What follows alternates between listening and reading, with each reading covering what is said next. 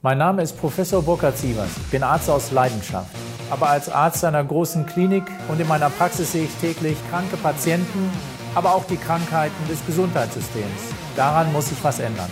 Podcast Sievers Sprechrunde, der gesundheitspolitische Talk. Das hat nun auch das Robert Koch Institut festgestellt. Bei allen Prognosen und Vorstellungen von Zahlen von Infizierten und Ausbreitungsstatistiken ist es den virologischen Experten und Behörden wohl durchgegangen, sich um die Infektionszahlen von Ärzten und Pflegern zu kümmern. Von Anfang an konnte man voraussehen, dass Ärzte und Pfleger sich in größerer Zahl anstecken werden. Erstens, da sie in Hochrisikobereichen arbeiten und zweitens ständig mit Patienten konfrontiert sind, die noch eine unerkannte Corona-Infektion haben. Es ist doch klar, dass bei einer Inkubationszeit von bis zu zwei Wochen eine hohe Zahl an Menschen mit Corona-Infekten herumlaufen, die noch keine Symptome entwickelt haben und somit durch das Testraster fallen. Jedenfalls für eine mehrtägige Phase, in der sie aber Multiplikatoren sind. Dazu kommen noch Ressourcen und Versorgungsschwierigkeiten mit Schutzmaterial und Masken für medizinische Berufe. Dass das nicht lange gut geht, war ja klar.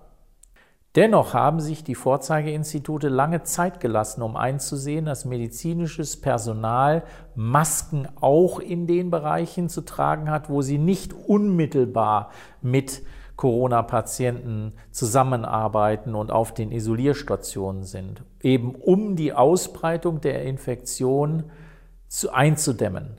Erstaunen tut es einen schon, dass es zusätzlich vom, äh, zunächst vom Robert Koch Institut und vom Gesundheitsministerium sowie von anderen namhaften offiziellen Stellen geheißen hat, das Maskentragen wäre nicht nötig. Während nun alle ohne Änderung von Datenlage oder Sachlage zu dem genau gegenteiligen Schluss kommen. Insbesondere für medizinisches Personal ist es wichtig, sich vor Infektionen zu schützen, denn das medizinische Personal bietet die letzte Wiese für den Patienten. Das heißt, wer soll denn die Patienten versorgen, wenn das medizinische Personal krank ist? Da nützen uns Verdopplung von Intensiv- und Beatmungskapazitäten und leerstehende Krankenhäuser nichts, wenn uns dann das Personal fehlt, um die ganzen Patienten auch adäquat versorgen zu können. Zu viele Virologen und Theoretiker melden sich zu Wort mit ihren unterschiedlichen Meinungen und Einschätzungen und zu wenig Ärzte aus, dem, aus der klinischen Praxis, die am Patienten arbeiten und die infizierten Patienten versorgen.